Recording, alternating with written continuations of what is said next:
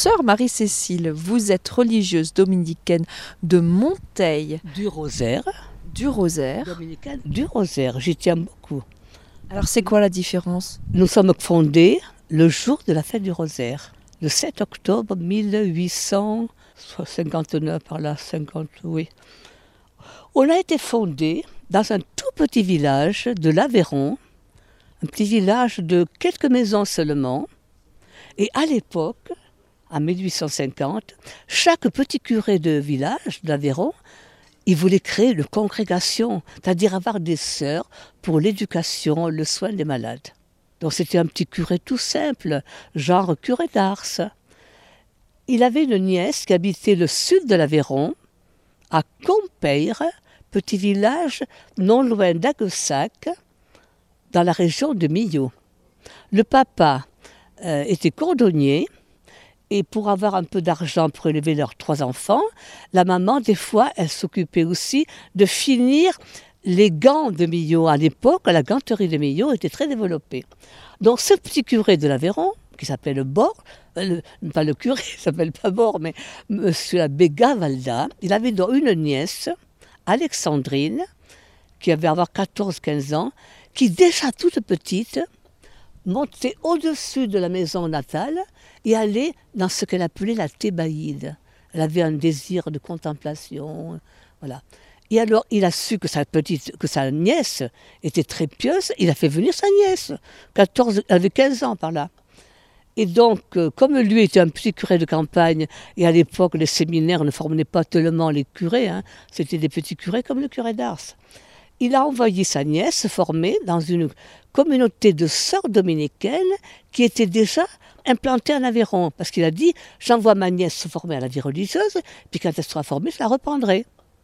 Il a repris sa nièce, et avec une. Je ne sais pas si c'est une sœur ou une tante, elles ont dit on va regrouper toutes les personnes du village pour leur apprendre déjà aux mamans avoir un, intérieur propre, parce qu'à ce moment-là, au point de, vue, point de vue hygiène, dans les campagnes, c'était vraiment très rudimentaire. Donc elle leur a appris à faire du ménage. Et puis, la nièce, Alexandrine, a ouvert l'école du village. Donc l'apostolat, c'était le service des familles et l'éducation éducation et soins des malades. Tout de suite, d'ailleurs, toutes les congrégations dominicaines de vie apostolique, nous avons tous le même euh, charisme, on pourrait dire, ou mission. Éducation de la jeunesse, catéchèse, soins des malades à domicile. C'était très simple. Hein. et C'était la vie, quoi. La vie de, de l'époque. Puis à ce moment-là, la nièce, elle n'avait pas de costume dominicain, elle était habillée comme les gens du village, en noir, sûrement.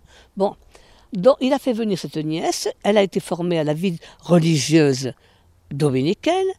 Et puis, pourquoi nous sommes dominicaines?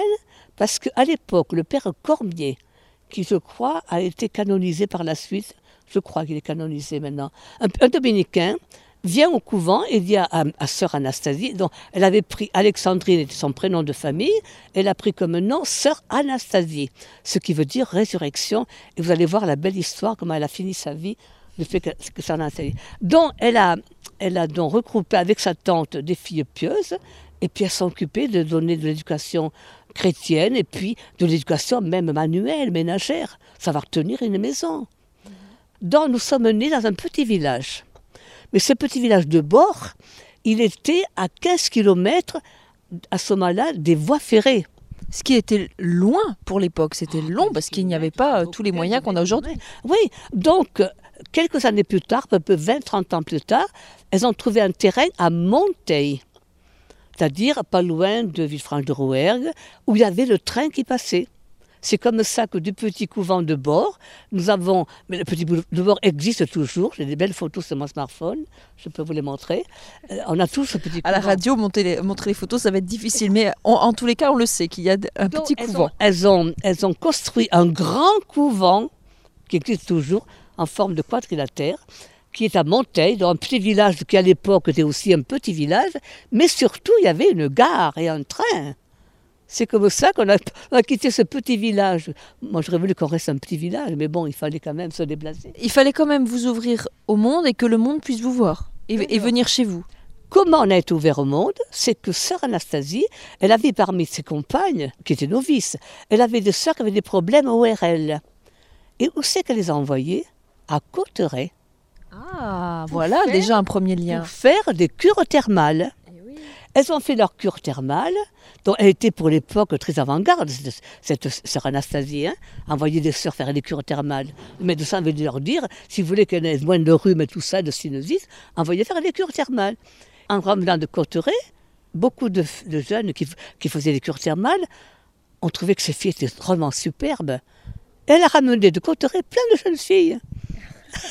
C'est comme ça que la congrégation a été tout de suite avéronaise et pyrénéenne.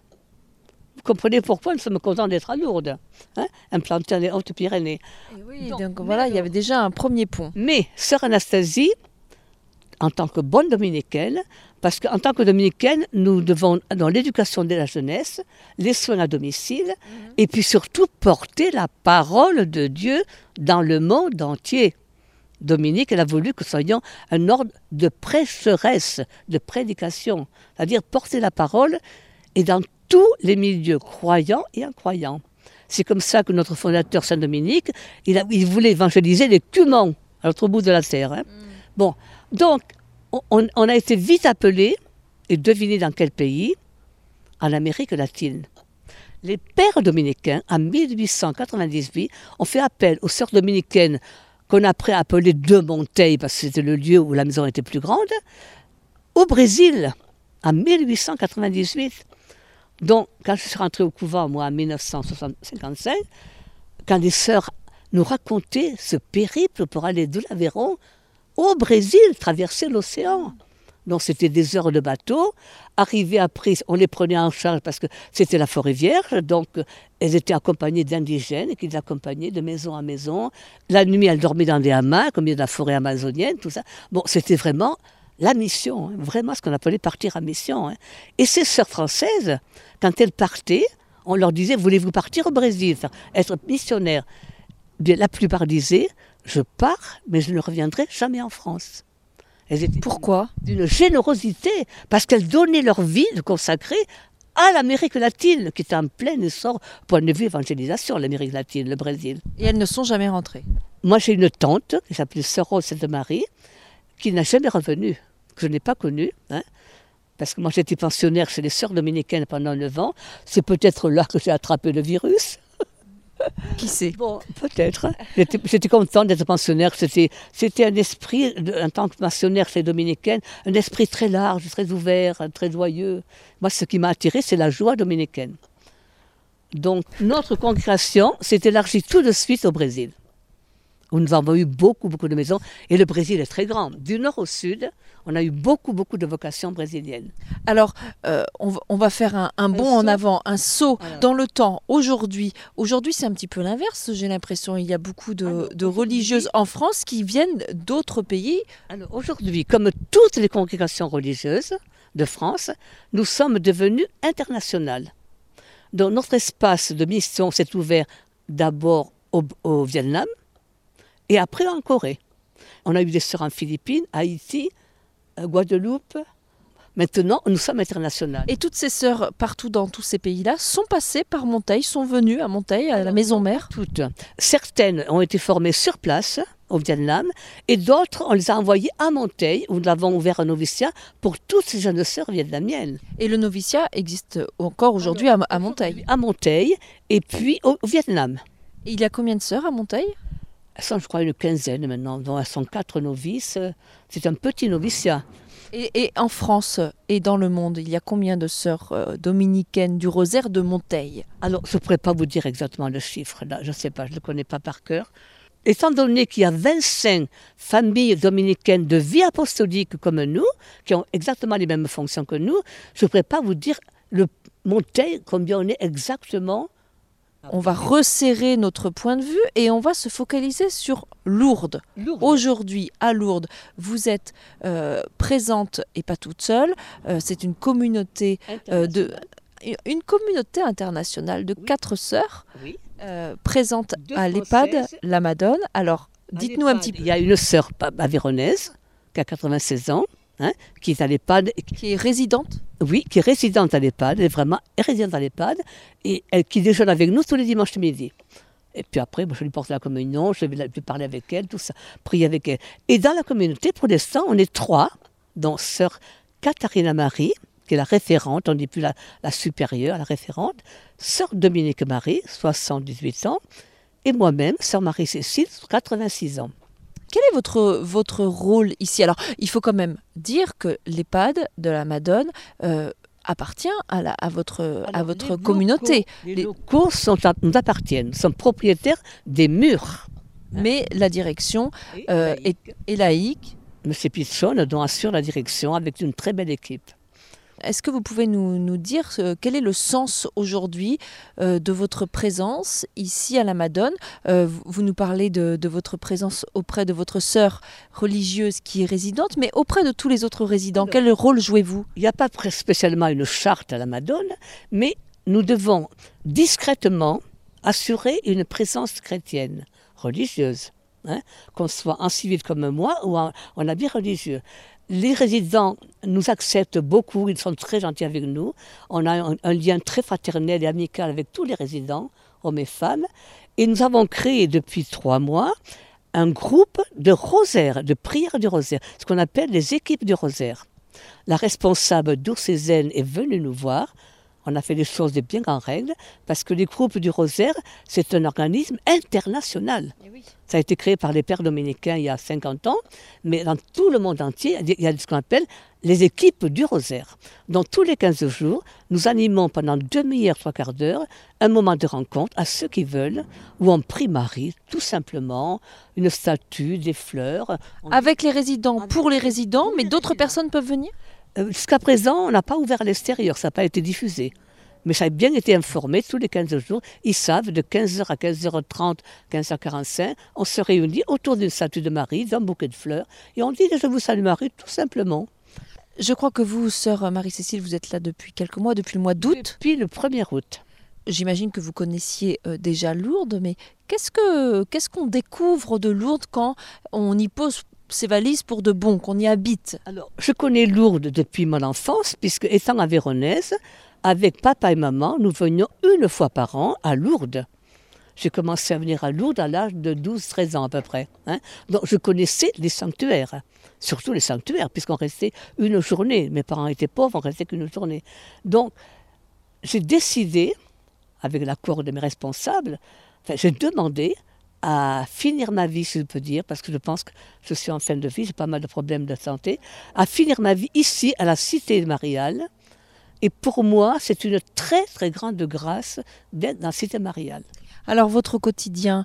La prière avec mes sœurs, chaque soir. Le matin, je dois me reposer. La prière avec mes sœurs, avec mes deux sœurs, on est trois dans, à réciter l'office. Et puis participer à l'équipe du rosaire et être une présence discrète, traverser le séjour, faire un sourire, prendre un petit bras, promener quelqu'un. C'est d'être une présence chaleureuse et amicale. Vous allez au sanctuaire régulièrement? Ah oui, tous les matins, puisqu'on n'a on a, on pas la messe tous les jours, donc nous descendons ou pour la messe de 11h15, tous les trois, ou pour la messe de 16h30. Donc on, on, puis bon, nous participons à, à la, aux animations de la, de, des sanctuaires. Par exemple, dimanche, nous avons participé à la messe internationale de, de Saint-Pédis. Hein. À la, la fête la de Notre-Dame de Lourdes. La veille, je suis allée à, à l'adoration à Saint-Pédis. Donc, mais nous sommes libres, voyez, on peut y aller à pied, moi je mets à peu près 25 minutes. Bon, pour remonter, c'est un peu plus, un peu plus long parce qu'il y a, une, y a la, le boulevard du Gave qui monte, mais nous sommes très libres entre nous. Quand on, on a envie d'aller plutôt en bas au sanctuaire que de rester dans la maison prier avec mes deux sœurs, on est libre. Nous sommes. Dans l'ordre dominicain, la joie et la liberté fait partie de notre vie. On n'est pas des sœurs euh, enfermées comme ça. On a un esprit très large dans l'ordre dominicain. Moi, ce qui m'a attiré à l'ordre dominicain. J'étais pensionnaire chez dominicain, j'aurais pu rentrer. J'ai pris le virus sur là avec les sœurs pensionnaires. Mais euh, moi, c'est la, la, joie et la liberté. La joie, la liberté, la prière puis, du rosaire. Porter la parole de Dieu au-delà des frontières. J'aime beaucoup le pape François, qui est l'homme des sans frontières. Alors ici, ça se manifeste comment? Comment vous le traduisez, ça, de porter la parole de Dieu? Alors, je vais vous dire, peut-être vous étonner. j'ai cherché un petit engagement humanitaire. Et je me suis rappelé qu'à Toulon, j'avais été bénévole au Resto du Cœur. Une expérience au milieu de gens incroyants, dont c'est un mouvement, vous savez, apolitique et aconfessionnel. Et il est ici, à, cinq minutes d'ici. Donc depuis trois mois, je vais tous les mardis, trois heures, bénévole, à servir toutes ces personnes bénéficiaires de la nourriture, de vêtements. Et c'est ma seconde communauté. L'autre jour, je leur ai dit en partant, je vais dans ma seconde communauté, c'est le Resto du Cœur. Pour vous, ça c'est de la prédication? Je me sens à l'aise parce que c'est un mouvement apolitique et aconfessionnel. Et depuis bien des années, je peux vivre ma vie dominicaine et ma vie apostolique parce que je vais plutôt, comme dit le pape François, aux frontières de l'incroyance. Moi, je suis à l'aise avec ceux qui ne croient pas, mais qui attendent quelque chose. C'est peut-être un peu prétentieux, je vais vous dire, je voudrais être comme Charles de Foucault, la petite sœur de tout le monde, mais qui se laisse découvrir. Je n'arrive pas avec mon, avec mon chapeau, tenez-vous bien, je suis religieuse. Non, non, je suis chrétienne, baptisée chrétienne et religieuse, mais je ne l'affiche pas de plein pied. Donc ça peut surprendre certains, cathos, très traditionnels. Elle n'a pas de costume, on ne la devine pas, mais je me laisse deviner. vous vous laissez découvrir et quand je, suis à l'aise avec tout être humain, voilà. Eh bien, merci beaucoup, Sœur Marie-Cécile, pour ce, pour ce témoignage de foi et de vie, de vie de religieuse dominicaine du Rosaire de Monteil. Dans la joie. Dans la joie et dans la prière. Et dans la prière, parce que je suis une contemplative. Voilà, cette, cette joie euh, que vous manifestez d'abord ici dans votre lieu de vie à l'EHPAD La Madone, au cœur de la ville de Lourdes. Un grand merci à vous, Sœur Marie-Cécile. Et à vous aussi. Merci ma sœur.